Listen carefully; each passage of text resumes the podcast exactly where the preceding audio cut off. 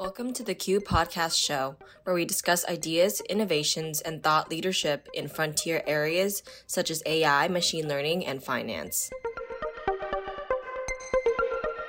Today's session, we are joined by Dr. Jörg Kienitz from Quaternion and Ben Steiner from BNP Paribas Asset Management. This talk focused on both machine learning algorithms and deep learning. Dr. Jörg Kienitz focused on deep neural networks. The aim is to outline different network architectures. Ben Steiner discussed the challenges of deep learning and focused on the key aspects of model risk management for deep learning and alpha strategies. Now, on to Sri Krishnamurthy, the host of the show. Hello, everyone. Welcome to the ninth week of the Quant University Summer School. Today, we are fortunate to have Jörg Kienitz. I hope I pronounced your name right, Jörg. And then Ben Steiner. And then we are going to be presenting on this whole area about validation in machine learning. And primarily, we're going to look at the whole area of deep learning networks.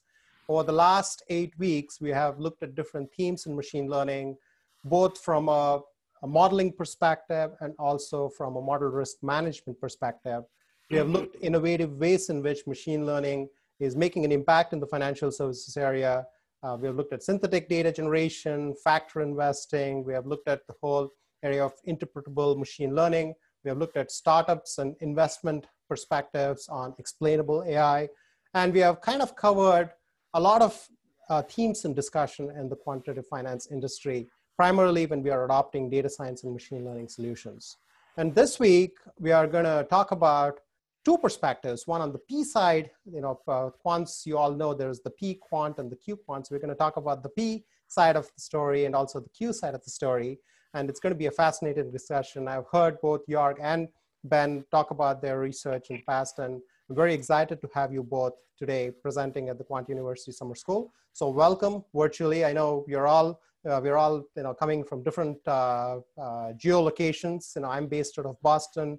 Ben, uh, you're based out of New York, and Jörg, you're based out of Germany. We have a lot of participants from different parts of the world. In fact, in the summer school, we have had uh, participants from um, 13 different countries who are taking our machine learning and model risk management courses. So for people who are not familiar with Quant University, we are a data science advisory based out of Boston. We focus mainly on the intersection of data science, machine learning, and quantitative finance. And this summer, we have been hosting academics, thinkers, innovators who have been working on different areas of quantitative finance, but also looking at the intersection of how the various frontier technologies like machine learning, fintech and other areas are kind of influencing the whole financial services area. Uh, and in the, the, in the same uh, stream, we have uh, uh had uh, 12 different speakers over the last nine weeks, and we are expanding that whole summer school concept into an autumn school. And we are primarily going to be focusing on scalable machine learning, model governance, and this whole area of fintech post COVID 19. So we are going to look at how things are changing and how things are going to be, uh, you know, interesting in the context of investing and also about uh, bringing in all these frontier technologies into the financial services enterprise. And we are offering a bunch of new courses. And for people who are interested in looking at some of the course offerings, we are going to be doing uh, our first FinTech Bootcamp, uh, partnering with PRMIA, and that's going to start October 20th. So you'll get all, uh, you'll all get an email about some of the links I'm actually showing to you right now. And uh, you'll have the opportunity to register and also look at some of the details about the various programs. So without further ado, let me introduce you to our uh, speakers of the day. Uh, Dr. Jörg Kienitz, uh, he's a partner at uh, uh, Quaternion Risk Management, and he has worked on various areas in applying machine learning in finance. I got to know about Jörg's work uh, when I was at MathWorks and when he came out with this amazing book. And that was one of the first uh, books which uh, I picked up when I was looking at risk management and kind of wanted uh, a practitioner's perspective, but also someone who was very uh, familiar with MATLAB and was very interested in MATLAB. So I was able to like pick up the book and uh, Jörg, when I when I when you and I had a call, I showed you my copy uh, which is actually just uh, a few meters away from me. So I keep looking back at that book. And um, uh, he also teaches at the University of uh, Wuppertal. And I'll let Jörg formally introduce himself and talk about his work. And we also have Ben Steiner from uh, BNP Paribas. And Ben and I go a long way. Uh, kind of, we got to know each other from our interests in both SQA and also in MATLAB. I think we met at a MATLAB conference, and Ben is a big proponent of responsible machine learning, and uh, he has very passionate views about you know how the world has to operate in the context of responsible adoption of machine learning and AI. And I'm very, very um, uh, you know, whenever I have a discussion with Ben, I, it just gets, you know, a half an hour call gets to a one hour call because I've, I love uh, talking to him about all these uh, concepts. And um, uh, he comes from a perspective of uh, what is practical and what is pragmatic when you think about adopting these solutions. You know, we have the theoretical angle, but we also need to operate in a practical world. Um, so he's going to present the perspective, and Ben also teaches at Columbia University various courses in risk management and operationalizing some of these aspects. I think yesterday he was mentioning about he had a whole lecture on explainable AI and uh, using responsible machine learning concepts. So um, uh, Ben, thank you so much for uh, coming down. So the way we're gonna do today's event, so today's event has been extended to an hour and a half event.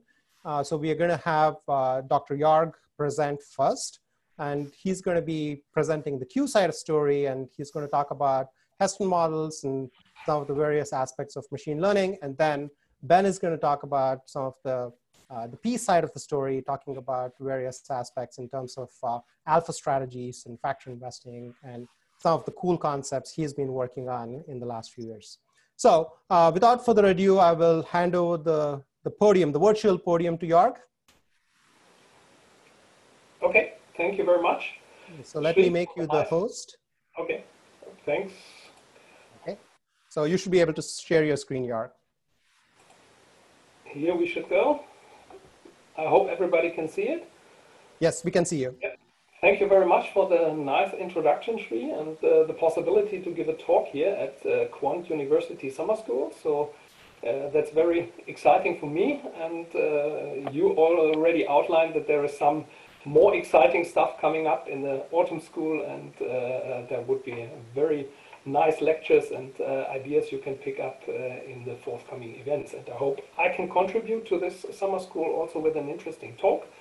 Uh, so if you want to have more information on myself, I want to keep this uh, time for presenting myself very short. You can visit the Finciraptor page here. It's in, in uh, the slides and you get an overview of my work and uh, what I'm doing and see some of the examples. You can download certain stuff with regard to the books and so on. So for this talk, actually, uh, I want to give an, an overview uh, of uh, the concepts uh, of machine learning in the beginning. So uh, a basic introduction of what uh, we are doing and then want to lead you to the way that we can consider deep neural networks for financial problems and specific financial problems, namely problems from what Sri named uh, Q quant perspectives, so especially option pricing and calibration.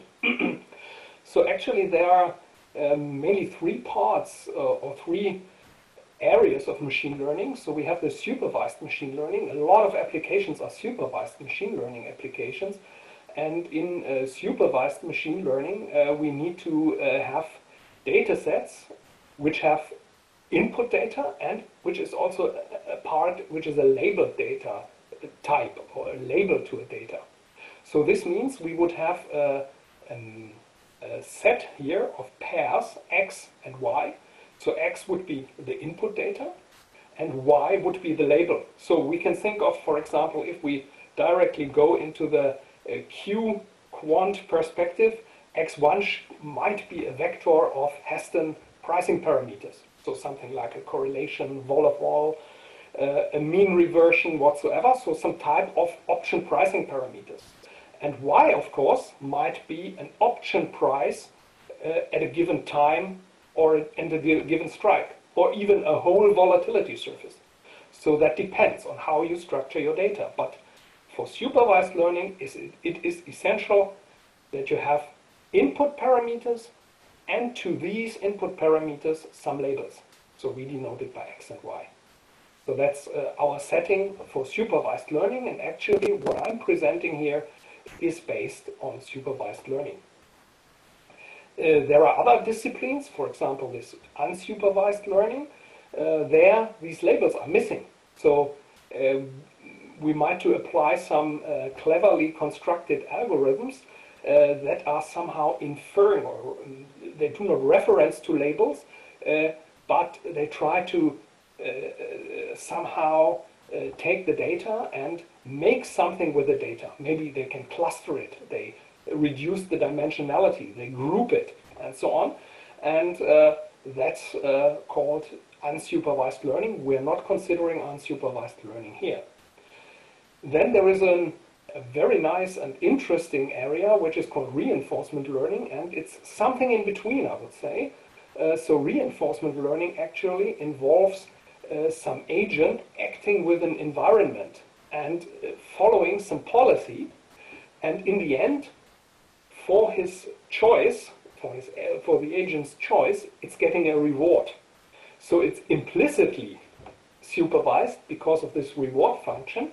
And actually, this is also uh, applied in asset management and in uh, uh, hedging and uh, um, constructing portfolios in a way for, for hedging, for example. And it's an interesting problem, but again, we are not considering reinforcement learning here. Um, yeah, what are the uh, typical applications of machine learning? It's on the one hand side classification. You know, of course, all the famous MNIST data set where you classify handwritten digits. digits. And uh, there are several methodologies. Uh, maybe some sound familiar to you, maybe some not. Uh, so for uh, classification, you want to um, get out of the labels um, or the labeled data in supervised learning an algorithm which learns from the inputs the, and can classify them into one of the categories where the labels are from. So the labels might be from n categories. So in the MNIST data set, there might be 10 labels, 10 numbers. But it could also a 0-1 decision something like this is something true, is something false. So this would be a binary classification. And examples include uh, famous methods like support vector machines, for example. This is illustrated here in a linear case, in a non-linear case. So in various uh, uh, different shapes can uh, these uh, uh, classification or methods arise. Random forest classification is another one. I have given here an example on several uh, steps in using random forests in here, but it's also not for, for us today. We use neural networks, and actually neural networks can also be used for classification. There are many uh, uh, ideas of uh, applying neural networks for classification problems. And for example, the MNIST dataset is always a good starting point there. And uh, we are focusing on neural networks. But neural networks and other machine learning um, techniques can also be used for regression. And uh, that's particularly interesting because uh, what I'm showing later on is really a regression problem. So uh, we want to learn a continuous type, conti labels that are continuous in a way. And uh, this means for changing option pricing parameters, for example, in the Heston model or Simply in the Black-Scholes model, if volatility changes, the price of an option changes and the implied volatility changes. So we are considering regression. Um, yeah, all other uh, listed uh, methods here, again, support vector machines, random forest, can be applied to regression as well. So it's, it's not something special to neural networks here. There are other techniques like simple linear regression, Gaussian process regression, um, going further to Bayesian neural networks. So it's everything is linked in a way in machine learning. So uh, cat, uh, classification and regression can be done with the same type of techniques. Then there is something like clustering. There are many examples for clustering. We are not considering this here because uh, we are working on regression problems. Others, again, dimension re uh, dimensionality reduction, a very famous example, PCA. It's a linear variant uh, in a way, and uh, uh, these are in fact linear, so-called variational autoencoders. If we do this with a neural net, we might use nonlinear, really variational autoencoders we could uh, use manifold learning here to uh, somehow learn uh, or get some structure out of unlabeled data. But again, not uh, the topic for today's talk, but just to embed this neural network stuff and what I'm going to do in a broader context. I just wanted to show these different areas of applications and maybe we see or you see it in, in further courses and lectures that some of these methods are, are used. So supervised learning, unsupervised learning, reinforcement learning. We are doing supervised learning. And uh, now I want to also discuss some concepts which are yeah, common to all machine learning problems. And I'm using these concepts that uh, might be some easy uh, to grasp ideas to apply it later on in a neural network context when I want to use the neural networks for solving pricing applications and keeping the model selection and the model risk at a certain level. But everything is reflected in how you use a machine learning model.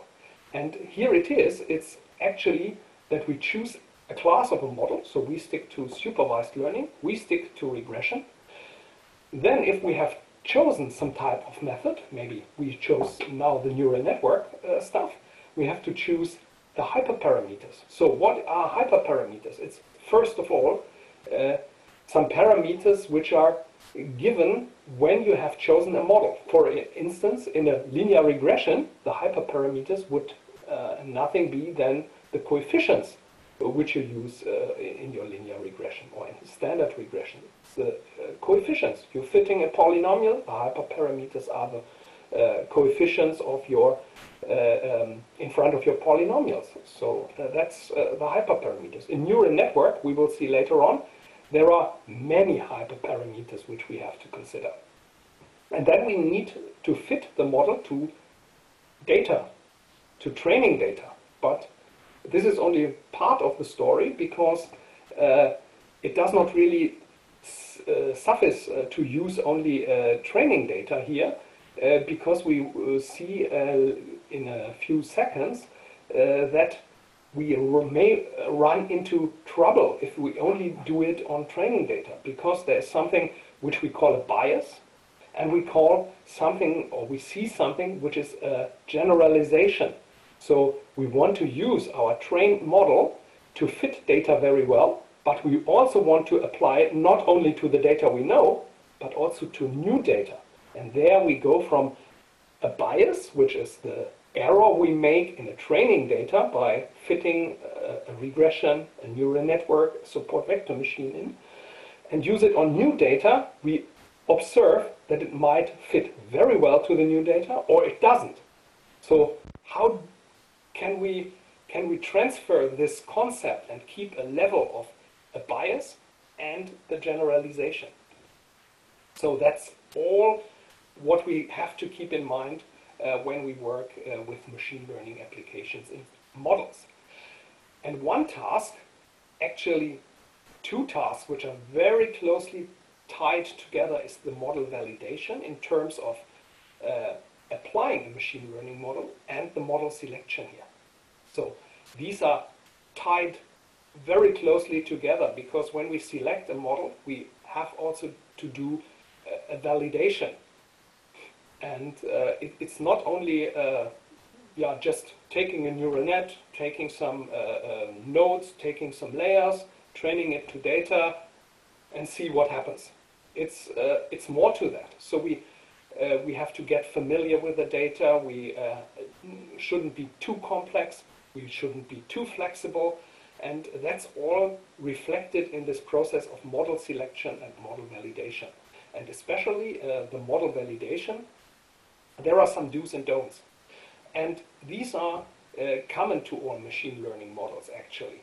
So it's selecting the data, training the model, determine the loss, actually, the bias in there, and then uh, using another set of uh, data points to study the generalization error in a way. So how does it perform on unseen data? And this is often done by uh, splitting a given data into one large set for training, one smaller set for validation, and then maybe also another set for doing the real testing of a validated, trained model in a way. There are some standard uh, applications uh, or methods which you can use uh, for model validation here called K-cross, uh, K-fold cross validation, leave one out estimation, and so forth. You find it in the standard literature actually there. So for the model selection, which we have to do, uh, we have somehow uh, also to solve a, a, very complicated problem, namely, which is known in philosophy as the Occam's razor principle. So, being as complicated as necessary, being as flexible as necessary, but not too complicated, because we would like to choose the easiest, the simplest model which can cope with a given uh, universe of uh, complexity. So that's uh, the art in applying machine learning problems. And I want to illustrate it by this uh, variant, bias variance uh, trade-off. So fitting data, doing an error on a training set, the bias, and something uh, which is then called the generalization. So here, for example, we have a high bias model. So this is just some data points, and I'm just fitting a linear uh, graph in here, uh, uh, doing a regression. Of course, it gives errors, and we can do better by choosing a high um, degree polynomial, for example. It fits much better, but we see uh, this is a low variance model, but with a high bias. This is a low bias model with a high variance. And now, if we train this model here, we see we can keep the bias very small. But now if we apply it to new data, so the red points here, we see, of course, the linear model does not really perform that well here, but actually it behaves in the same range as uh, on the training data. It's uh, the high bias model, in a way, keeps its properties also for unseen data. But whereas the complex model here gives a very, very bad validation score. So that's a, a problem. It overfits to the training data. This might underfit to the training data. This, of course, overfits. And there is something uh, which we want to, to, to level out. So a good fitting, not an underfit, not an overfit, and a nice generalization. And that's what we call the bias variance trade-off in a way. And a method for doing this is to calculate a training score and a validation score, and at some stage find a level between both uh, uh, both uh, um, values, the bias and the variance, and this is something we call the sweet spot. So something something nice where we are secure that some uh, level happens uh, uh, in, in um, yeah, matching errors or uh, reducing errors on the training set and having a nice generalization property. And actually, this is the same idea which we pursue in uh, five minutes when we consider neural nets here. So we can think of a straight line as a, a very simple neural network, for example. It's a very, very simple one. Maybe just one layer, some nodes, very simple activation functions, just a feed-forward neural network, very simple one. It might not do the, the job very good. Here we increase the degree of the polynomial and we can think of a higher degree polynomial as a more complicated neural network. Maybe with a different topology, maybe having uh, different uh, uh, ideas of how to apply a, activation function, maybe adding layers, maybe adding nodes. Increasing the degree even higher gives more flexibility.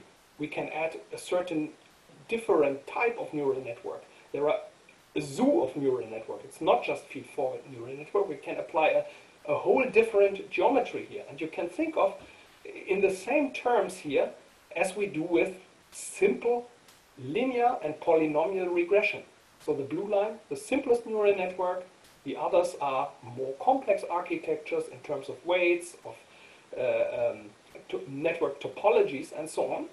And what we want to do is we want to find a sweet spot on the uh, different uh, um, training data sets we use and what happens if we increase the size of the data set or use it on uh, validation sets.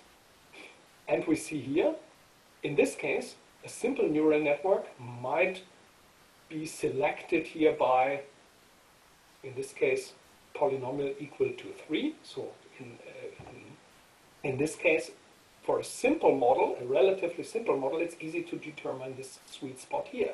If we have more data, we see on the one hand side the model can be more complex, so we can, for example, use here a higher degree polynomial. In neural network terms, we might use a much more complicated neural networks, a bigger neural network whatsoever. But the sweet spot is not so easy to, to, to find out here. But what we are interested here, we do not want to go here into this complexity despite it gives good uh, reasons, but now think of Occam's razor principle again. We want to do something in this range here, maybe degree 5 for the polynomials here, which does a very good job. So that is our guiding idea, this bias variance trade-off here. To uh, somehow level this bias variance trade-off, we can also use something which is called feature engineering to put in more uh, um, values calculated on the given input data to stabilize the results. But with the advent of deep neural networks, deep neural networks have something, a mechanism uh, built inside because they are somehow deep. Uh, they are designed uh, to do an internal feature engineering type. So you might stick to feature engineering by yourself, it's very complicated, or use a little bit more complicated neural networks. So neural networks, actually, the main theme of this uh, talk for the next uh, 12 uh, minutes I have left. Uh, we want to train a neural network, we want to uh, investigate if we use shallow networks or deep networks, and we want to discuss the, the applications to option pricing and calibration, and then doing some model validation and risk validation in there. If you want to get an idea what's going on here, you can visit the Playground TensorFlow Org uh, site, and here you get a, a, a, mm, possibility to play around with different uh, architectures of neural networks, and you can try it out. So this Occam razor principle directly here, it's uh, uh, it's very nice. So you can really add the complexity. You can increase the number of neurons. You can increase the number of layers, and you see that the network of course, can do more, but it gets very complicated. And at some stage, uh, you will find that what they illustrate here, so the values somehow of the weights of the nodes, uh, look pretty much the same, or that only a few nodes have very strong connections and the others can be neglectable. So you're doing something wrong if you just add a lot of layers, a lot of nodes, and so on. So, and that's really nice illust uh, uh nicely illustrated at this page. I can only recommend to uh, to, to play around with this uh, page and see uh, what's happening. So the easiest or the most easiest way to think of a neural network is to uh, consider as uh, here like a graph. So we have some input nodes, the Heston parameters, for example, uh, or in Black-Scholes, just the volatility, and we have in-between nodes, or so-called hidden nodes, in there. This network has two hidden layers and it has then three output nodes, three in the, in the last layer. And each node is constructed like this guy here. So it gets some, uh, uh, some input values, it multiplies with its own weights here, adds a bias, puts it in a so-called activation function, and computes the output which goes to the next node in here. Or if it is an uh, the, the output node, this is one of the values we are calculating. Here you see a different selection of uh, um, uh, different activation functions. And what's actually happened inside, you can think of this neural network here as a function interpolator. So this network is capable of approximating complicated functions uh, by selecting the weights and the biases such that it somehow creates uh, um, functions which are called somehow step functions. It's uh, approximating very complicated functions with, say, step functions. And this is done by selecting the weights and the biases by what we uh, call with a backpropagation algorithm. So we put in data here, we let it run through the network, we compute a loss, mean square error, whatsoever, put it into an optimizer, which is often something which is called stochastic gradient descent, and it's implemented in TensorFlow, PyTorch, and every package you use for neural networks. And uh, it suggests a new set of hyperparameters, again, runs the, uh, the data through the neural network, computes the loss, and do it again and again until we reach a nice uh, value for the loss function. Then we keep the weights and the biases, and we have trained our neural network. I do not want to go into the details of stochastic gradient descent or backpropagation, but uh, keep in mind that these things are implemented in these uh, frameworks like TensorFlow or PyTorch. If you want to see what a neural network can do in, uh, in pricing, for example, I would suggest to visit this pricer uh. And what you see here is uh, it calculates Bermudan swaption prices for a term structure model here, and compares the result to uh, the open source quantlib library. You can play around with volatilities, with yield curves, with uh, uh, terms of the swaption, and this neural network is always very, very, very fast and very accurate in here. And if you see uh, the quantlib implementation, it's, it's really slow at some stages, at uh, most when the calibration is done and if the uh, corresponding maturity is very large. And this is the model they have implemented. It's the so-called Hull-White term structure model uh, with uh, time-dependent volatility here, which is calibrated to the observed uh, swaptions, and then uh, um, a Bermudan swaption is priced. That can be done. We also did it and uh, uh, released an article in the Journal of Machine Learning in Finance, where we used only synthetic data. We created uh, yield curves in there and volatility data, trained a neural network, and did the pricing as RiskFuel did uh, but not on uh, very complicated architectures, on uh, high-dimensional NVIDIA processors and clouds, but on a notebook. And actually, what we observe, it, it, it, works. It's, it's really nice. It can be done in Keras, TensorFlow, for example, and we see uh, here the training and the validation error, and it gets somehow to the point where we can really use it for uh, option pricing. Another application, I want to skip that, is calibration. So here's the Heston model. It's a complicated model, more complicated than Black-Scholes in a way. It can uh, deliver uh, several shapes of yield uh, of volatility curves in here. Uh, so the different parameters have different meanings and different effects on how the volatility surface is structured. And we are interested, if we observe a volatility structure in the market, what are the corresponding Heston parameters? So working in a uh, not the way having the parameters, calculating uh, uh, the prices, but vice versa. And we could use a neural net as well there for, for doing that. And here we have uh, trained a neural network to do the pricing, and then we fit the pricing into some uh, um, yeah, uh, optimizer to get the parameters out. You can find it, for example, on my GitHub page here, and can download it, or on the fin Finciraptor homepage.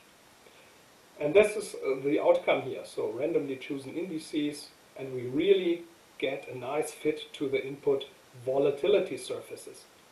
Here we have the worst case absolute error or relative error on the validation set. So and it's just for the uh, deeply out of the money options here, which is very, very small differences. So it can do a nice job in, in practice.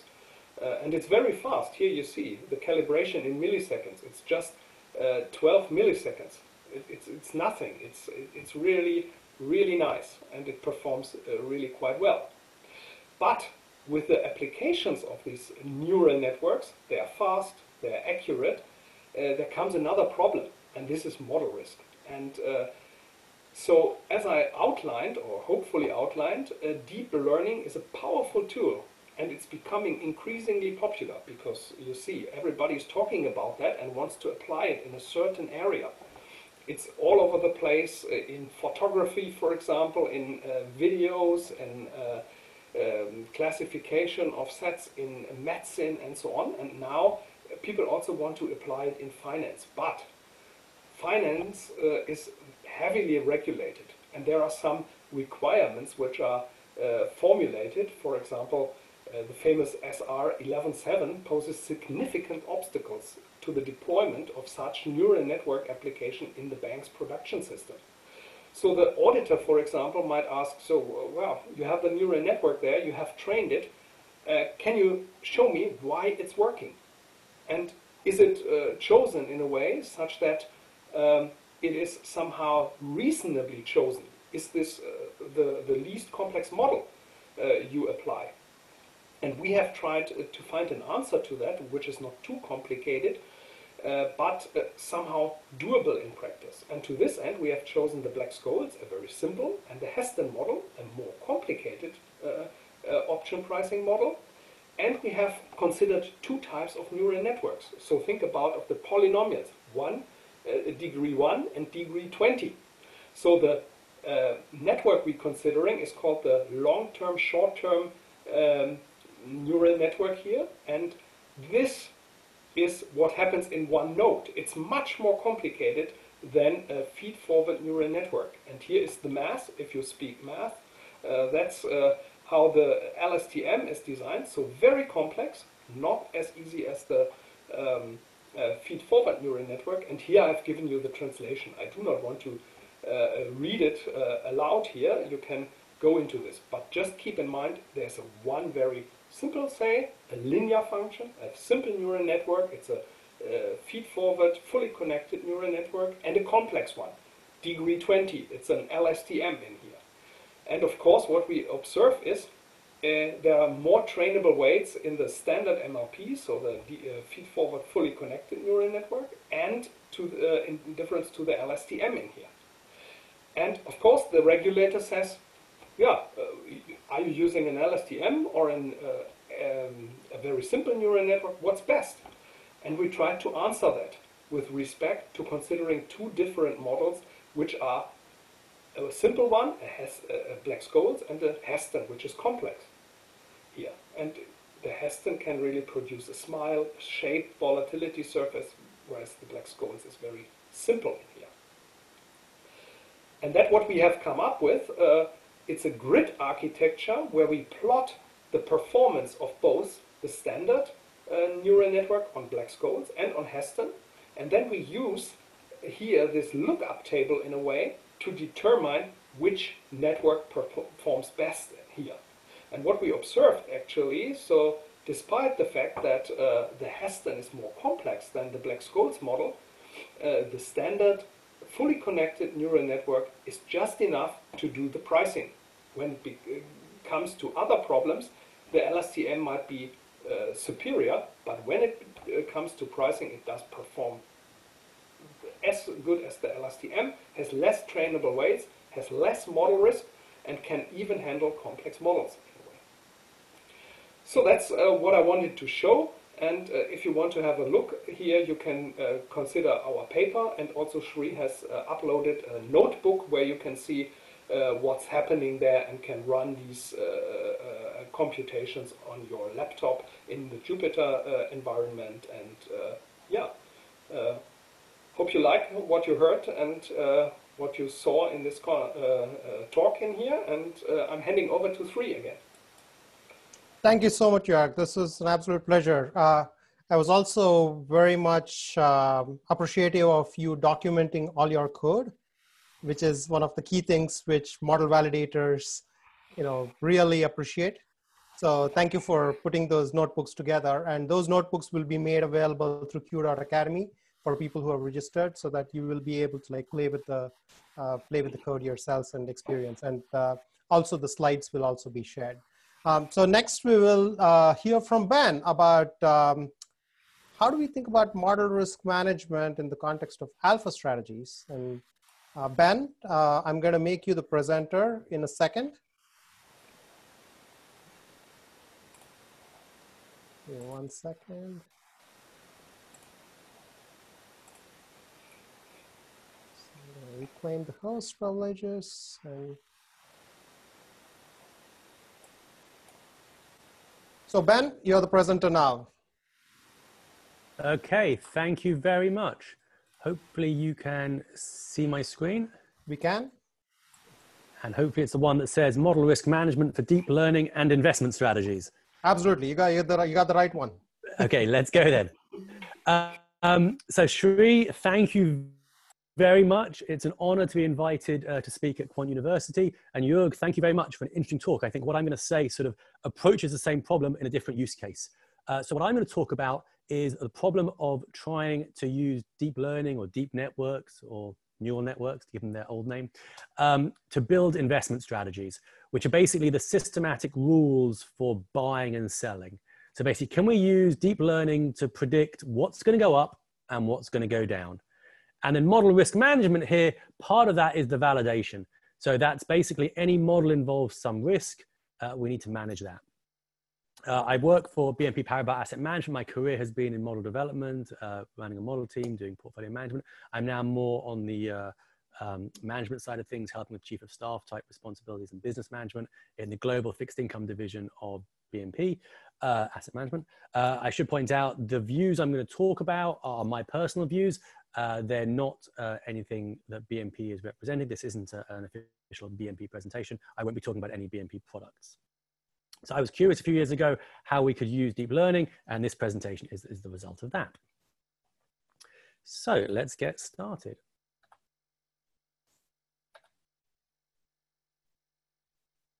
Um, I'm going to start with a few introductory comments, uh, but I'm going to move very quickly through them. Jörg did a great job of explaining um, the, what is machine learning and what is deep learning. But I just want to say a few things about model risk management and how, how machine learning still has model risk management.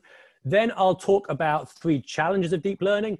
Uh, and then finally, I'll talk about how we actually do this, how we do this for investment strategies. Oops, that shouldn't have happened. Uh,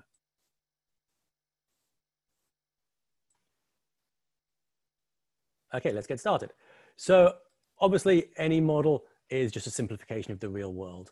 And model risk uh, is that we're using a bad model. How can a model be bad? Well, it could be a wrong model, uh, or it could be a model that's being used inappropriately. It's not fit for purpose. So model risk management is basically intended to minimize the consequences of using a bad model. Now, different people have different names. Um, I, I'm using these three elements of model risk management, the conceptual soundness, which is basically, are we doing something we believe to be correct? Does the strategy make sense? Is the theory that we want to be trading being applied correctly? Then there's the implementation validation. Have we implemented what we wanted to? I'm not going to spend too much time on that today. And then finally, very importantly, the ongoing monitoring. Once we put a model into production, the continuous monitoring. I'm not going to talk about the middle one of those, the, the implementation side of things, things like elevation and release cycles, version control, continuous integration, automated testing. I mean, that, that's like the engineering side of things. I'm not going to touch on those. The risks I am going to talk about today are those related to the choice of which investment strategy we use. Namely, the conceptual soundness, which is about basically how do we decide which strategies to allocate risk to? How do we decide when to turn strategies on and which strategies to use? And then the third one, ongoing monitoring, when do we deallocate risk from them?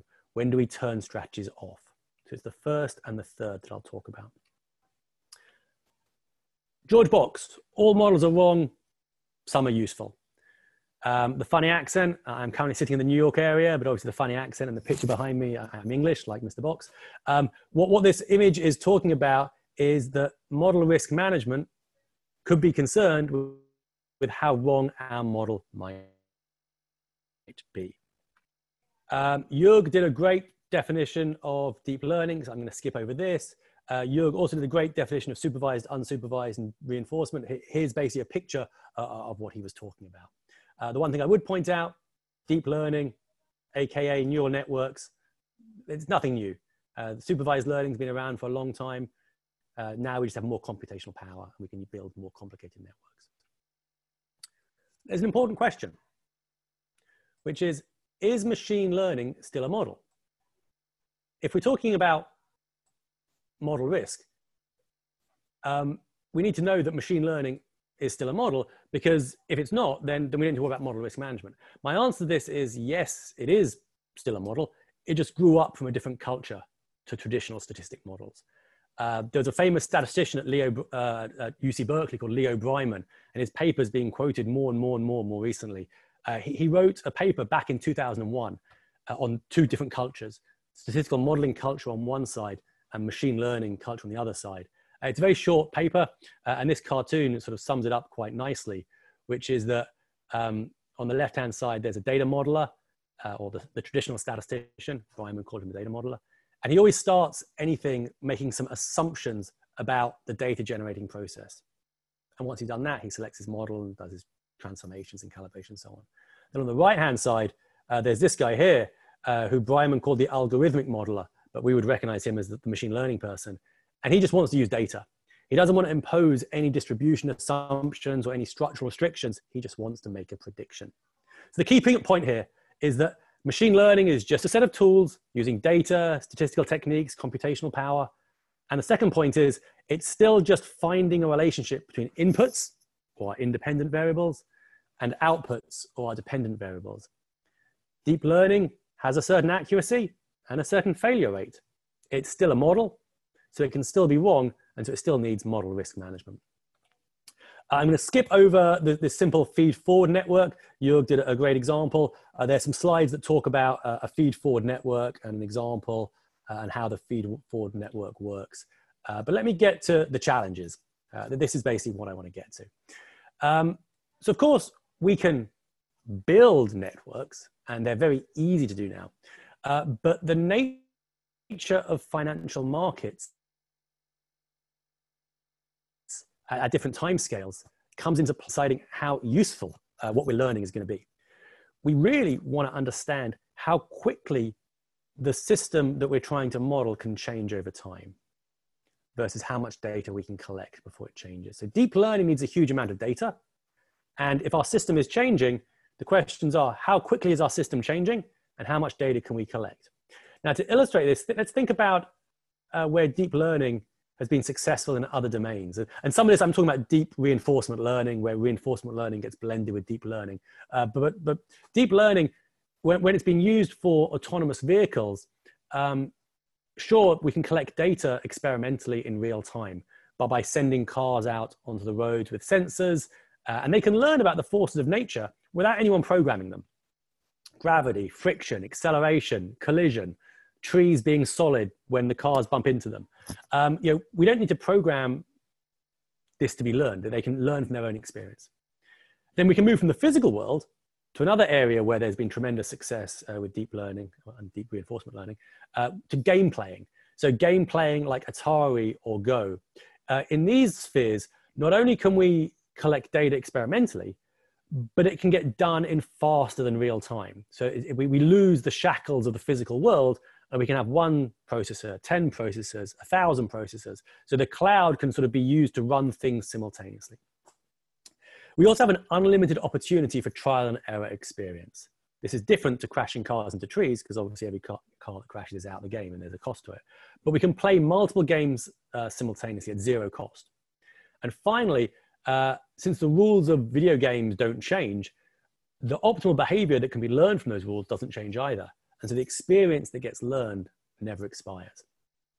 Now, financial markets are different. Sure, we can collect data. And when I say I mean financial markets for trading and for investing purposes. Um, sure, we can collect data, but the factors that are affecting the prices, what drives them up and what drives them down, does change. Uh, secondly, we have restricted trial and error experience. And at some point, our data becomes obsolete and not representative of the future. So for deep learning, we really want three things to be there. We want to first want to collect data and learn in faster than real time. In investing, can we do that? Secondly, we want to an unlimited opportunity for trial and error. In investing, failure comes at a cost. Basically, we're losing money when we're trading. And thirdly, we want our learning experience to not change or if it is going to change, to change very slowly. And investing, is that the case? Well, I'll leave you with that one. So, so the question really comes back to how much data can we collect versus how often do the driving factors of our system change? So I'm going to talk about what I've called here non-stationarity as the first challenge, and that'll be the bulk of the time. And then I'll talk briefly about interpretation and briefly, finally, ensuring that the thing we learn is something new. Uh, it's a great quote from Emanuel Derman. A model may be reasonable, but the world itself may be unstable. What's a good model today may be inappropriate tomorrow. This was said over 20 years ago, buried in a footnote of a GS research note. Uh, so model validation, model risk management is nothing new. And recall one of the elements of model risk management, which is we want to make sure we're um, not trading models that are no longer fit for purpose. So we want to detect when this has happened. Um, here are three time series on the left-hand side. Uh, the top one, the, the, the, single observations, the top one has a blue mean that's pretty constant. The middle one has a mean that has a little step function in it. And the bottom one has a, a, quite a sort of variable step function. Now, which of these three are a stationary process?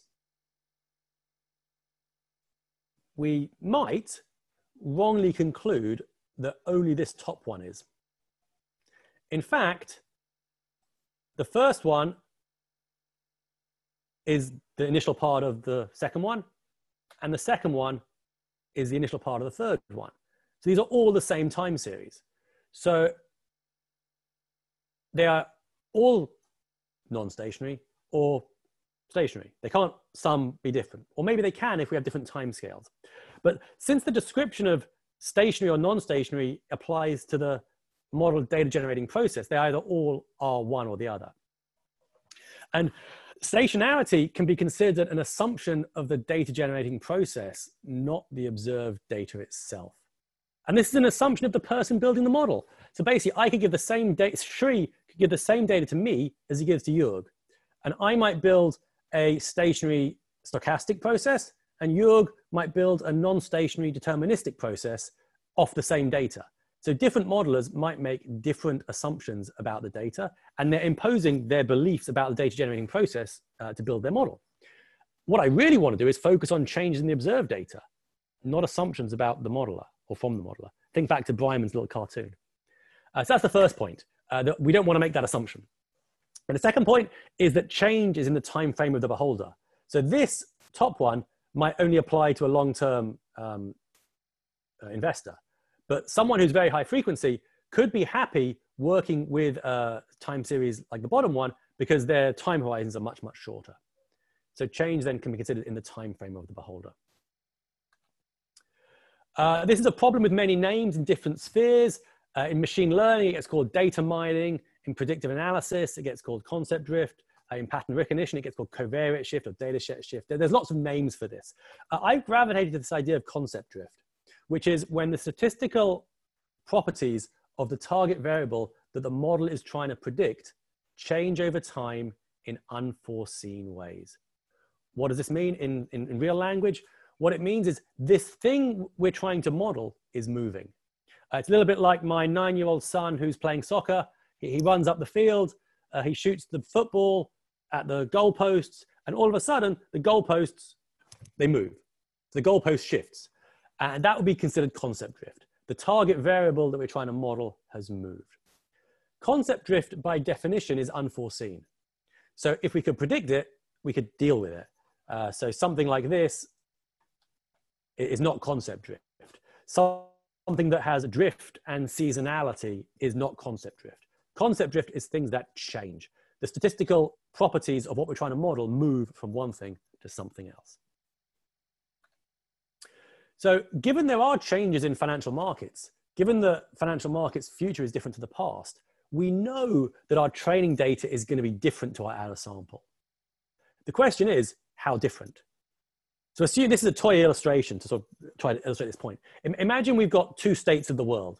Uh, in state one, the lower state in all these diagrams, the market is driven by features in our data that our model has already learned. So in state one, we're making money, the models are profitable, the trading strategies are working, everyone's happy. State one is good. Uh, state two is the market is being driven by features that are unknown to our model. They haven't yet been learned. Uh, state one is learned, state two is something else. Now, they might be learnable over time, but as of now, they're not learned. So the question is how we move between those two states. And we might move suddenly, we might move incrementally, we might move backwards and forwards. And the key question is which ones of these happening are happening at which time? And these are not exhaustive, this is just illustrative. In the real world, they all happen at the same time. So basically, uh, they're all interplaying and they're hard to disentangle from each other. But remember one of our sources of model risk, an incorrectly applied model. If the world has changed around us and we're still trading a model that was trained on the old world, that's what we're really, really worried about. And that's what we're trying to detect. And, and to emphasize, um, this is an illustrative example in, in, two dimensions, just one time series. To emphasize, this isn't, uh, I'm not really worried about individual time series. What I'm really worried about is the system of interrelated variables that change how they impact each other. And that's what's really important. And we know this comes out in lots of ways. Uh, we know the correlation structure between asset returns can change over time. We know the data available to market participants changes.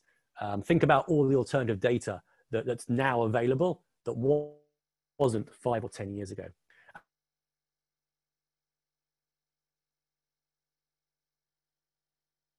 And the most importantly, the relative importance to drive their investment decisions, the data has to be available, and then also we have to use it. So why is this important? Well, if we understand when and how concept drift is expected to occur, in which markets, over which, time frames, that can help us understand where deep learning can help us build viable investment strategies uh, and where we shouldn't even try. So the big questions that are open at the moment are how much data is enough? How much data does deep learning really need? And how can expected change in markets be measured? So can we quantify and predict which type of concept drift is going to happen? Is it going to be a sudden step change or is it going to be incremental? Where we have lots of data and a small degree of concept drift, that's a good place to use deep learning.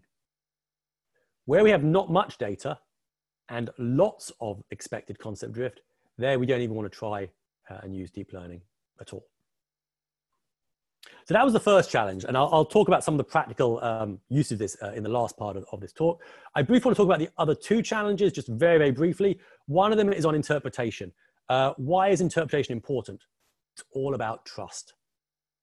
We have to trust that if a strategy is losing money, and at some point, a lot of them do, the portfolio manager needs to have the confidence in the strategy to stick with it. And we also need the trust to demonstrate to our clients and their consultants when they do due diligence to gain their trust. We need to demonstrate that we understand why any investment strategy is doing what it's doing. So there's lots of um, possible meanings of interpretation. The one I think that's gaining traction amongst sort of portfolio managers is the idea of post hoc interpretability. And that is when we have something other than a quantifiable measure to explain what the learning is predicting. We don't explain how it's learning. We don't explain uh, why the algorithm is doing what they're doing. We just want to use examples to explain what is going on uh, and why certain things are being suggested for buys and sells. And I think that last one is the most relevant one uh, for us. But the other thing I wanted to say briefly on this one and uh, Jörg showed a TensorFlow graphic, and so I've also got a TensorFlow graphic. Uh, it's just to point out that if you do use that, it will highlight the weights that are used at each node. Look at the weights, because that can give you quite a good indication on a small enough sized uh, network on which ones are important and which ones aren't. So the weight of each uh, line is proportional to the weight of each node. So if a, a node has a very thin line, it's not getting much input. If there's very thin lines coming from the initial input data, it means they're not being used. Um, so it, it's not complicated maths. It's just look at the networks that we're using and to echo Jörg's point of sometimes simple is better. Uh, the next challenge, challenge number three, uh, some, one of the accusations that deep learning has had leveled at it is sometimes it's learning things we already know. It tells us to follow strategies that we already know. And this actually is uh, good because we can't be learning something that we can identify as something we know and at the same time having an interpretation challenge. And this leads on to one very big use of deep learning, uh, which is evaluating new data sets for orthogonal value. And I'll, I'll spend a few moments on this. Um, it's very simple. Uh, the solution is to build a traditional multi-factor model for investment strategies, value, momentum, size, illiquidity, low vol, and so on. Then there's a residual from that. We've always taken this to be the, the error or the, the, the idiosyncratic risk that we can't model. However, that residual is now the most important part because we can take that residual and we can use that as the target for our deep learning. Uh, and if we can throw alternative data sets in, and if we can explain that residual, that means we've learned something orthogonal to our existing factors. Now, the benefit of this is it's a fast way to process and evaluate all the new data sets that are out there at the moment. Uh, it would take, to do it the old fashioned way, uh, a large team of quants doing everything individually. Uh, it still like, takes a fairly large team, but now we can build a scalable model uh, that, is, that can be considered efficient. So uh, the maths behind that, um, the return on asset I at time t is a function of the alpha, which is the idiosyncratic return, uh, the beta, which is the common factor loadings, the f, which is the return from those common factors, uh, and then this epsilon. And this epsilon was historically the error term, the bit that we couldn't explain. Uh, to sort of vectorize all this, this epsilon is now the most important part, which is the return on asset i at time t from unknown factors.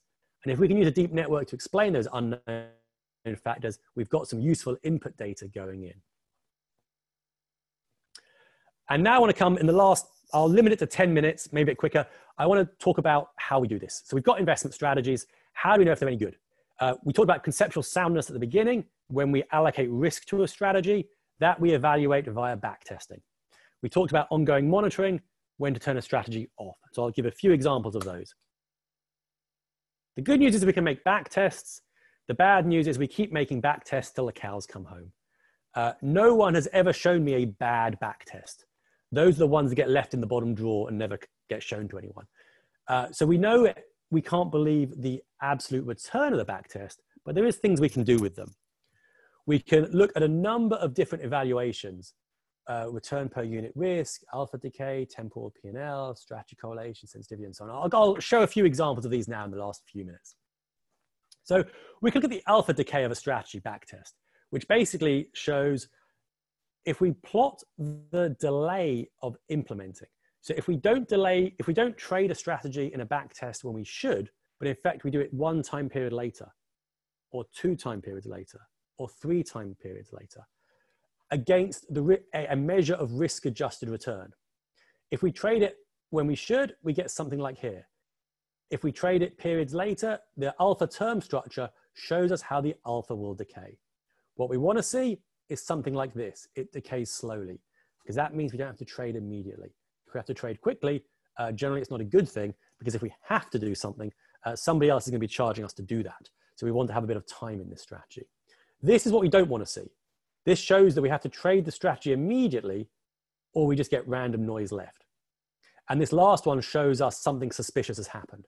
Uh, so this is one way of evaluating the methodology used by the, the developer or the model developer or the, the quant researcher to evaluate what they've done. If they invent a strategy that uh, delaying doesn't make any difference, uh, one or two things have happened.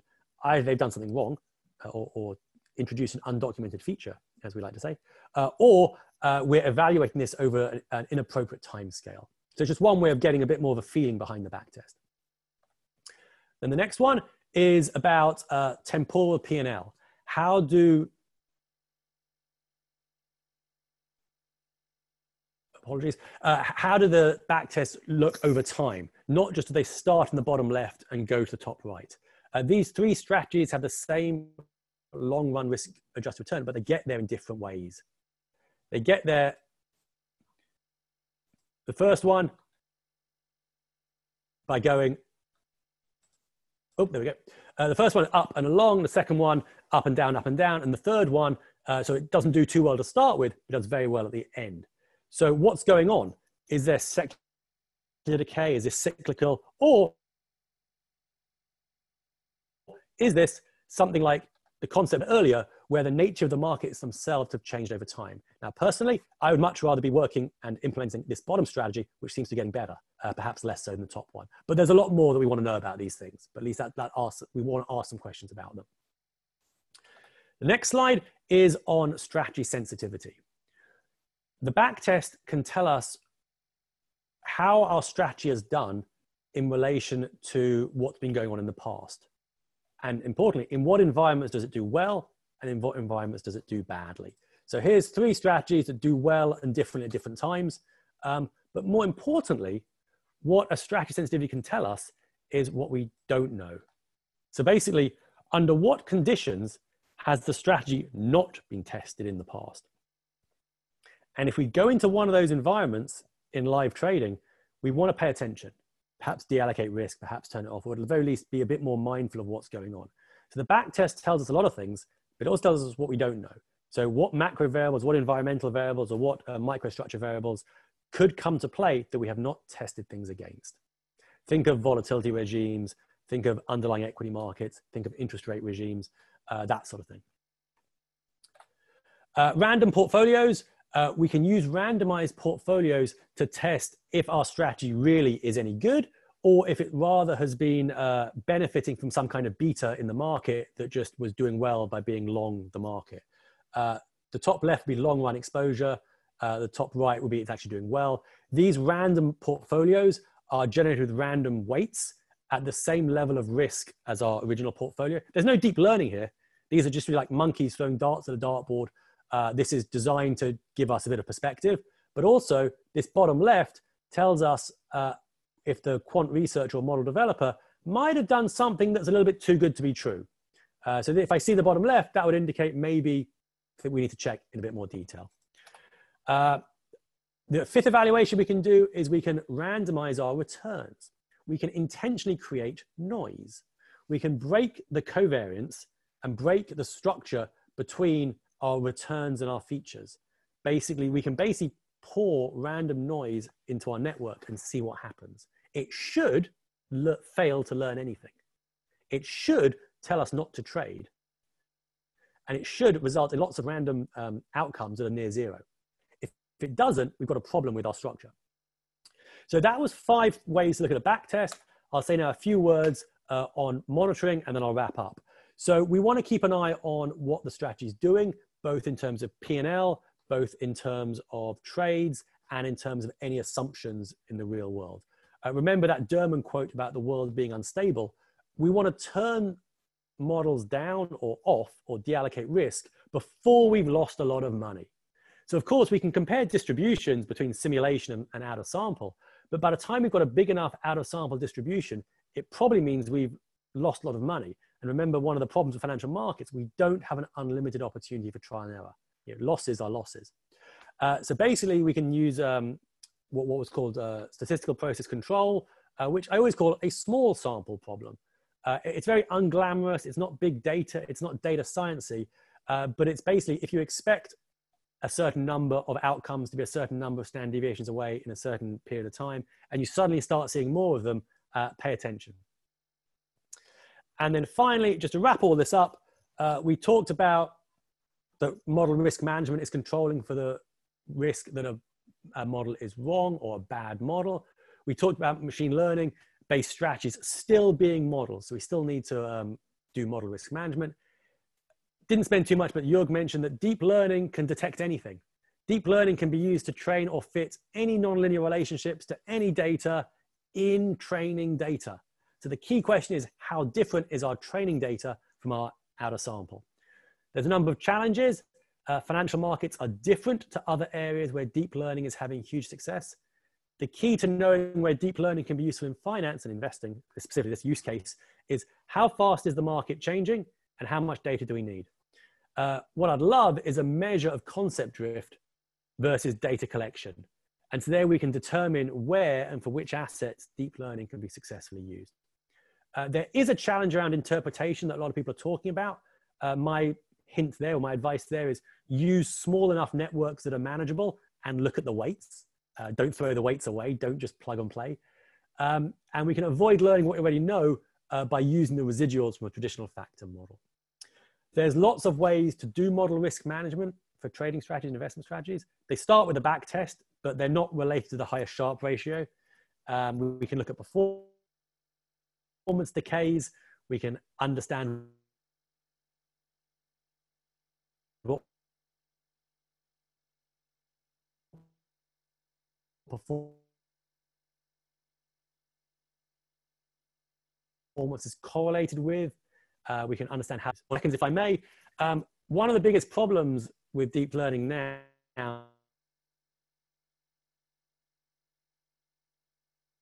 if anything, is that it's too easy. We have huge amounts of processing power with GPUs and cloud clusters.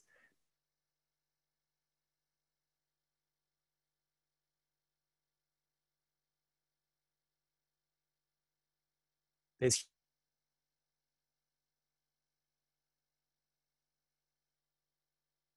huge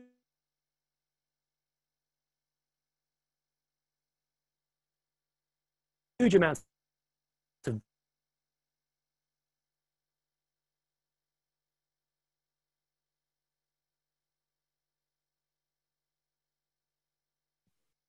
Uh, did we lose? Did we lose Ben? Um, looks like we lost him for a second. Probably Zoom issues. Um, so uh, I'm sorry about that. I think he's going to join. I think there's a little bit of a network lag. Um, it's 12:42. So when Ben comes back, we'll see if we can kind of uh, do a quick wrap up. Um, so uh, what we're going to do now is, Jörg, can you still hear us? I'm on. Yes. Okay, good. So uh, let's start with the Q&A, and hopefully Ben's going to join us. Uh, so this was an excellent presentation. Thank you, Jörg, and uh, thank you, Ben, for this excellent presentation and overview. Um, what I'm going to do for the next few minutes, uh, hopefully Ben's going to join, is uh, uh, I was multitasking and I was able to get your code onto our sandbox. So I'm going to do a quick demo. That way people can see how they can access the, the code. Um, so give me one second. Let me just um, get to the Q Academy. Um, and I'll share my screen.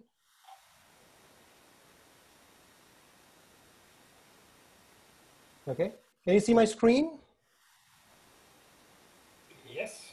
Okay, good. So this is uh, the Q Academy. And for people who don't know, we have been running all the classes through Q Academy in the last six months. And we have a couple of different courses going on.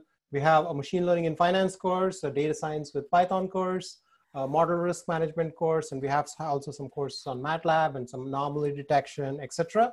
And uh, all the summer school lectures, which we have been doing over the last nine weeks, are available when you filter into the Q lecture series. Um, so I'm going to give you information on how to access all the content in here. So you'll be able to access each one of these lectures, the slides, and the associated demos. So for today's presentation, uh, we will, uh, when you go into the link, you will be able to see all the video for today and then uh, the slides which uh, Jörg and uh, Ben presented. Now the code which uh, demonstrated, so you just need to click on run on Q Sandbox. And what that's gonna give you is the two Google, uh, the Jupyter notebooks which uh, Jörg has shared with me. Um, so when you click on that, we have just put it on Colab, that way you don't have to worry about downloading and installing and everything. So you should be able to see uh, the Jupyter Notebook. And uh, since it comes with uh, TensorFlow and Keras installed with that, you should be able to run the notebook here. If you have um, specific requirements in terms of um, packages, you will be also able to install it in here. Or if you are interested in kind of scaling your hardware, you can just take the Jupyter Notebook and then run it on your own local hardware or a cloud-based instance with dedicated GPUs. So that's uh, the first notebook. And then the second notebook is the network topology one, which uh, Jörg shared. Uh, so that's also available here. So you'll be able to download both the Jupyter notebooks and play with it. On the sandbox, um, we have dedicated hardware resources. So for people who are interested in trying it out, please do let me know. I can see if we can put it on our boxes and give you access to it. But since these two are generic enough and does not require very many packages, you should be able to play with in the, in the Google Notebook setting. So uh, just a brief uh, review of uh, how to get there. Uh, I'll be putting the slide deck also on the page, but for people who are listening in, uh, there uh, you just need to go into the academy.qsandbox.com. It's also www.q.academy. And when you register, just register with the code Q Summer School so that you get access to all the contents and the labs associated with it. And as I gave you instructions, you should be able to like, you know, click on the sandbox and run through all the labs. Okay, so that's uh, a quick orientation on how to access the code. Now, what I'm going to do is uh, just uh, uh, start with the Q&A. Hopefully Ben is back. Hey, Ben, can you hear us? Uh, I think he's still joining in. Uh, his microphone looks muted. Um, and his video also looks muted. So, um, Jörg, we have a couple of questions coming in. So let's start answering the questions, and uh, hopefully, uh, when Ben joins in, we can kind of you know share the, the microphone. So, Ben, um, you know uh, the Zoom model validation. I'm back again. So Zoom, uh, I think, dropped you. Um, so I'm glad you're back. Uh, do you have any specific uh, final comments before we move to the Q and A section?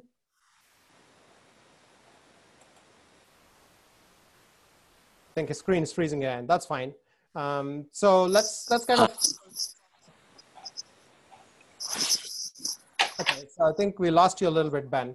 Um, uh, so first question is, uh, how do you handle AI bias risk in terms of, let's say, gender or bias in algorithms and data? So I think it's a, a kind of a generic question from Pamela Jasper. Uh, do you have any thoughts on it, Jörg? Uh, so I didn't really get uh, the last sentence. Uh, was it on ben, for Ben or for me? Um, either one of you can take the question. It's how do you handle bias in your data? Uh, for example, gender or race bias in an algorithm or in data sets.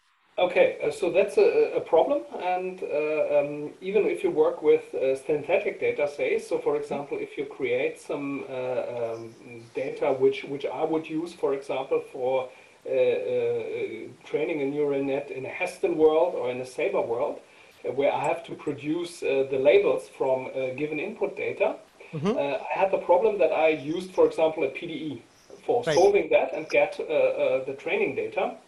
And uh, what I wasn't aware of actually was uh, uh, when I created the labeled data, I used a certain grid for the PDE.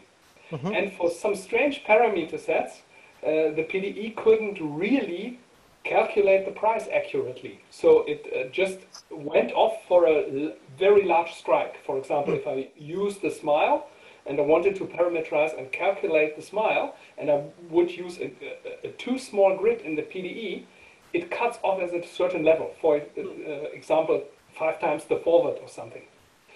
And uh, I really wasn't aware that I uh, um, didn't do uh, uh, cope with this problem. But after training the neural network and uh, testing some data sets, it found out that the um, worst performing set was some set where somehow the strike uh, or, or, the, the smile went down to zero again.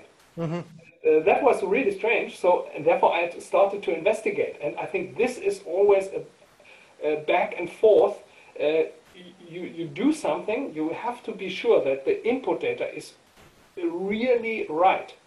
Mm-hmm. And fortunately, uh, sometimes you realize it when you apply the neural net and plot certain things and investigate that something got uh, gone wrong, and then you can start digging for the uh, error. But it's not obvious actually, and uh, it's uh, the usual rule: uh, garbage in, garbage out. So uh, you have always to keep track on the input data. So you have to adjust it, do quality checks, maybe run some AI stuff on checking for, for outliers or something, so mm-hmm. that you somehow get alarmed when something seems to be not right. Uh, but uh, uh, that's really a problem, and you cannot circumvent it by some standard deep learning procedure or something. It's Absolutely. something you have to do. Absolutely, and uh, I think uh, you know, just just to kind of uh, allude to some of the things we have done at the summer school, we had a whole session on explainable AI, and we had a segment on uh, bias, and we also had a segment on fairness and a segment on interpretability and explainability. And in the fairness segment, uh, we talked about some of the open source packages which are available, and one of them is the AIF 360, which is put out by IBM. They have uh, both uh, uh, a set of metrics which you can use to evaluate bias from a cross-sectional data perspective, and, and they also have some methodologies for mitigating bias. And it's also available on CUDA Academy. If you want to try, just send me a note and I'll give you access to that particular demo wherein you could take a cross-sectional data set and play around with it. Uh, you can potentially look at like specific, you know, uh, features and then figure out whether you want to evaluate bias on those features or other aspects of it. Um, so Ben, uh, can you hear us now? I can. I apologize the network issues. Hope oh, no worries. You, are not responsible for the network. So uh, I, uh, thank you for coming back. Um, so I'll probably give you the next question. So uh, this is a very contextual question. In today's day and age, we have to think about how life was before COVID and how life's going to be after COVID. The same goes with models. Um, so how do you decide to recalibrate an existing model for, uh, you know, for example, if, if, a model had been calibrated for mm-hmm. pre-COVID era and now it's post-COVID? Uh, it's a yeah. very question. How, what are your thoughts about that? Well, if I limit my sort of answer to sort of the problem that I was talking about, you know, the, the investing strategies type uh, approach and the trading mm-hmm. strategies type approach, uh, and, and, generalize it to actually when do we recalibrate anyway? Yeah. Um, so, so the, the general answer is recalibrate when we know the data that we're seeing out of sample is different to the data that we've trained on. Mm-hmm. So the question then is, it, it comes from uh, having a deep understanding of the data that we're using. Uh, maybe I can ask, apologies, how much of, of the presentation um, did you see? Did I, did I lose you a long time before the end? Or no, I no, I think uh, we, we, it was probably you were wrapping up more or less. Okay. so, so I, I mentioned very briefly about strategy monitoring. Uh, and the key thing is when a model isn't performing as intended, that's mm-hmm. when to recalibrate. So the question is, how should a model be performing as intended?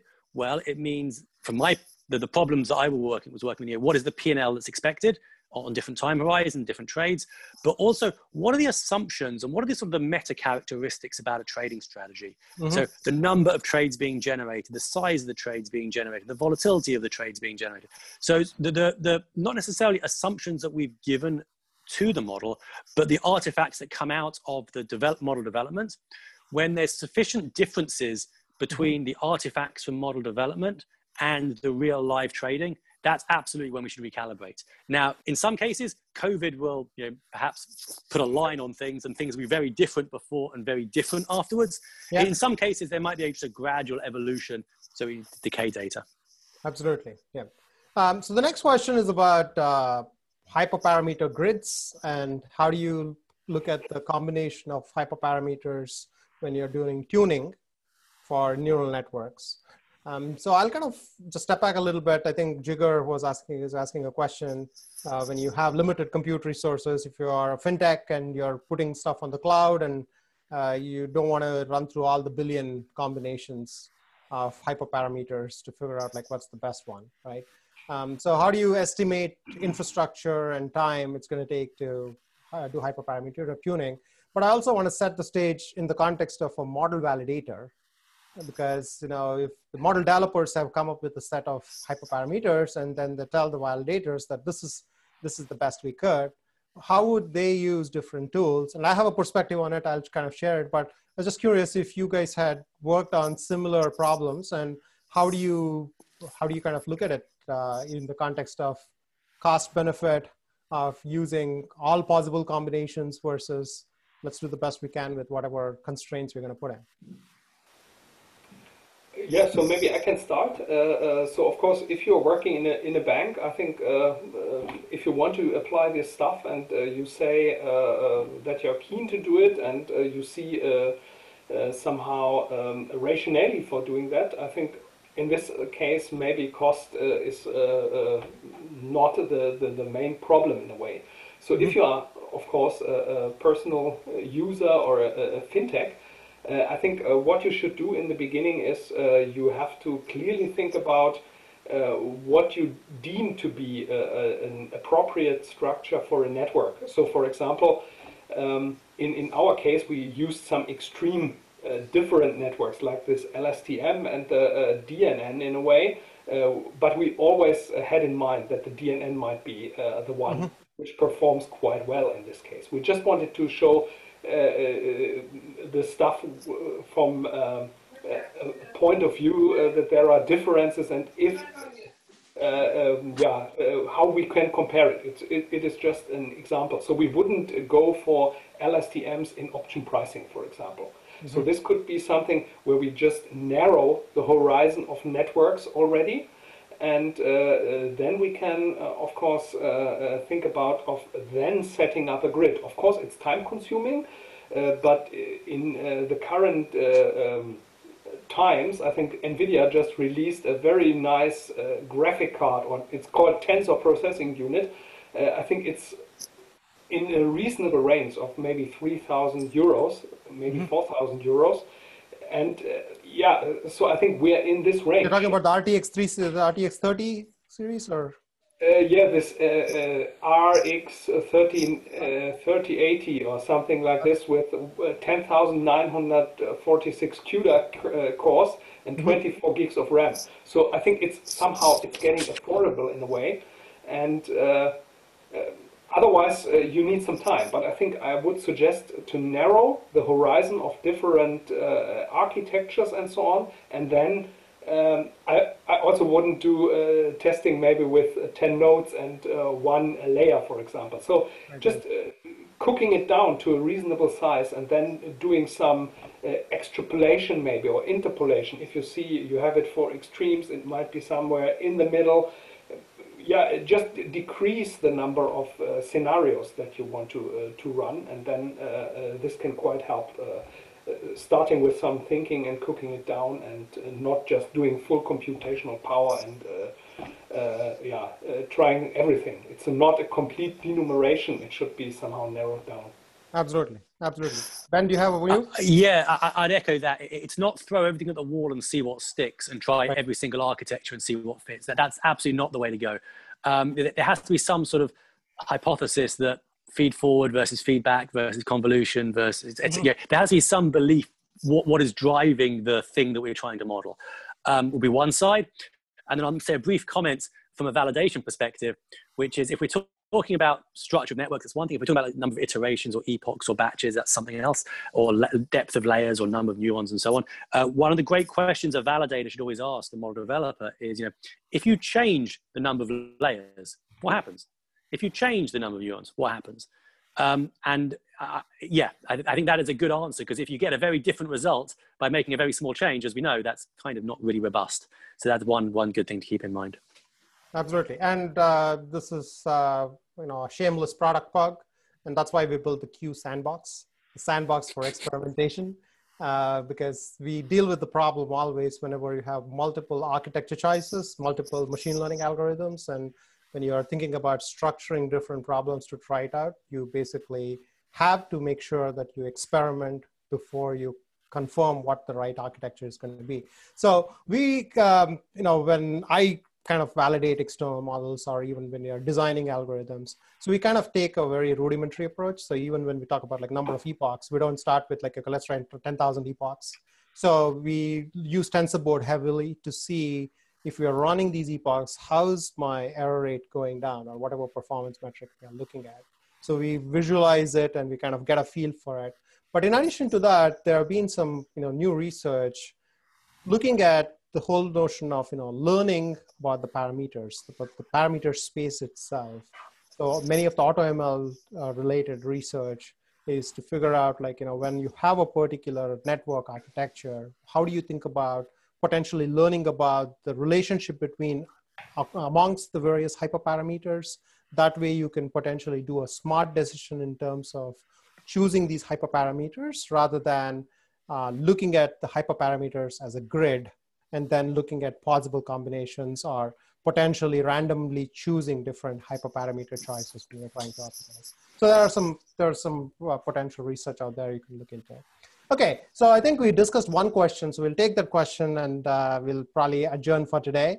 Um, so the notion of this P versus Q quants, and um, how do you see the world in the context of, um, one, on one hand, you have technologies which are frontier technologies, which we are seeing every day a new potential architecture come up, a new way of doing things. And uh, some of them are trying to, well, let's see, let's use what these, uh, let's see what these technologies do. And they are the champions and they're bringing in all these technologies in the financial services enterprise. On the other hand, there are the skeptics, wherein they're like very risk averse. and my uh, my linear model works, my regression model works, and if I cannot explain, I'm not going to go anywhere further than what I can potentially explain. So, and then you have a whole spectrum of potential users. And I think most people are evolving their knowledge and their experience in terms of going more and more towards uh, machine learning and other sophisticated techniques. So how do you see the world from your perspective? You know, if you're a P-quant, where do you see the opportunities are? Where do you see the challenges are? Both from a usability and also an adoption perspective, because you need to be selling these within your enterprise, and also from a Q-quant perspective. Uh, so uh, Ben, you want to go first, and then sure. Jörg potentially share your. Sure. So I, I, I, guess I'm the P-quant then, uh, living in the real world. So. um, so, so basically, the intended use of any of these models from, from the investment strategy is: does this model make money out of sample? Pure and simple. It's not about goodness of fit in sample. So to your question about you know cutting edge versus um, you know sticking with with the traditional, I, I definitely see similarities between deep learning now and sort of Markowitz mean variance from the 1950s. So in the 1950s, Markowitz published his seminal paper that said, you know, assume we have return, we know the returns of every instrument. Here is the optimal way to allocate a portfolio. The, the key word is assume. And then over the next decades, I guess next 50 years, because people are still doing it, um, we've modified mean variance to sort of anticipate for the fact that we don't actually know the returns in, in the future. Um, you know, there's distributional assumptions, there's, there's putting views into it, there's using sort of uh, resampling, there's lots of ways to do it, but mm-hmm. so there's been lots of building on that foundation.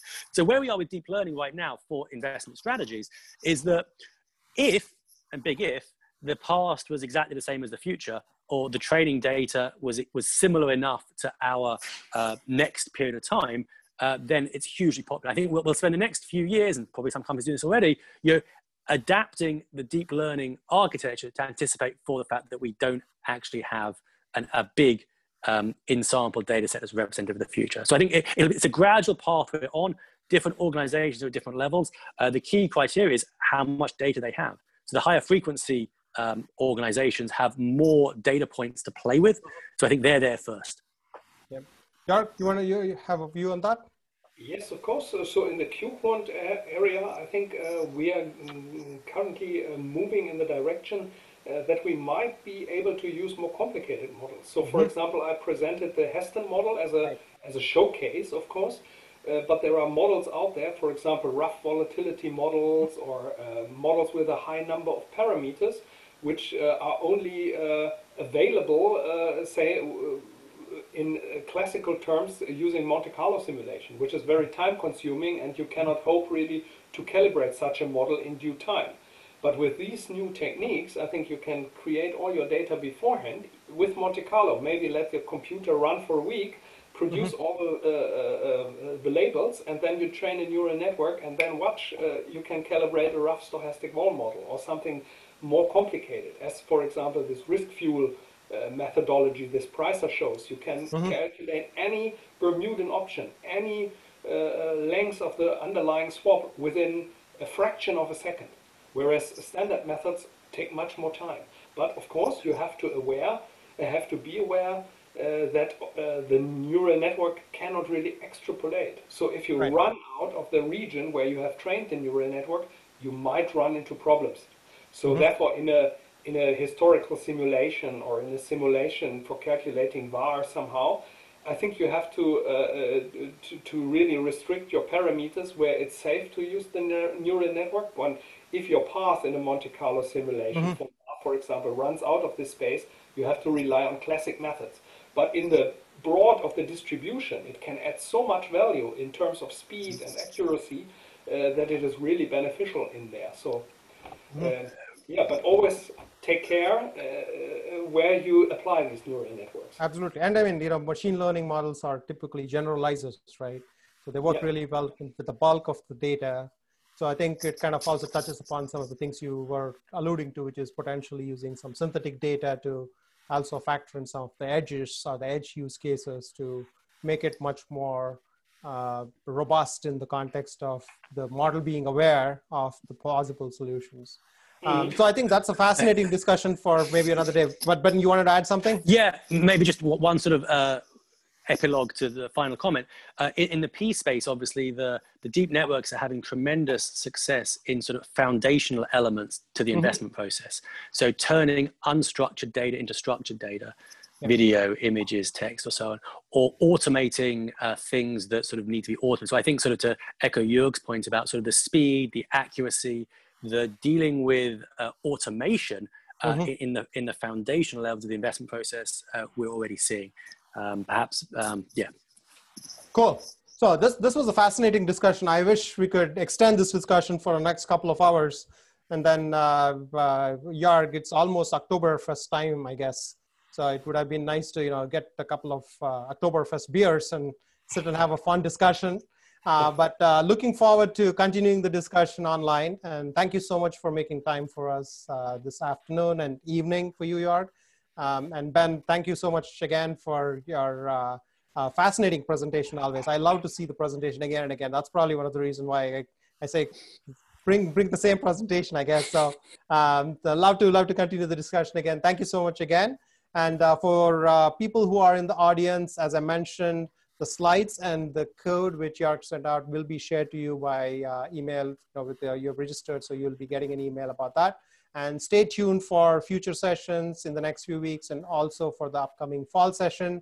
Uh, we're gonna have uh, many more uh, fascinating topics on fintech, scalable machine learning, interpretability, explainability, and various topics which uh, I hope you're gonna enjoy and continue to learn as we ride out the crisis and also get ready to leverage the new opportunities which are going to be there out there.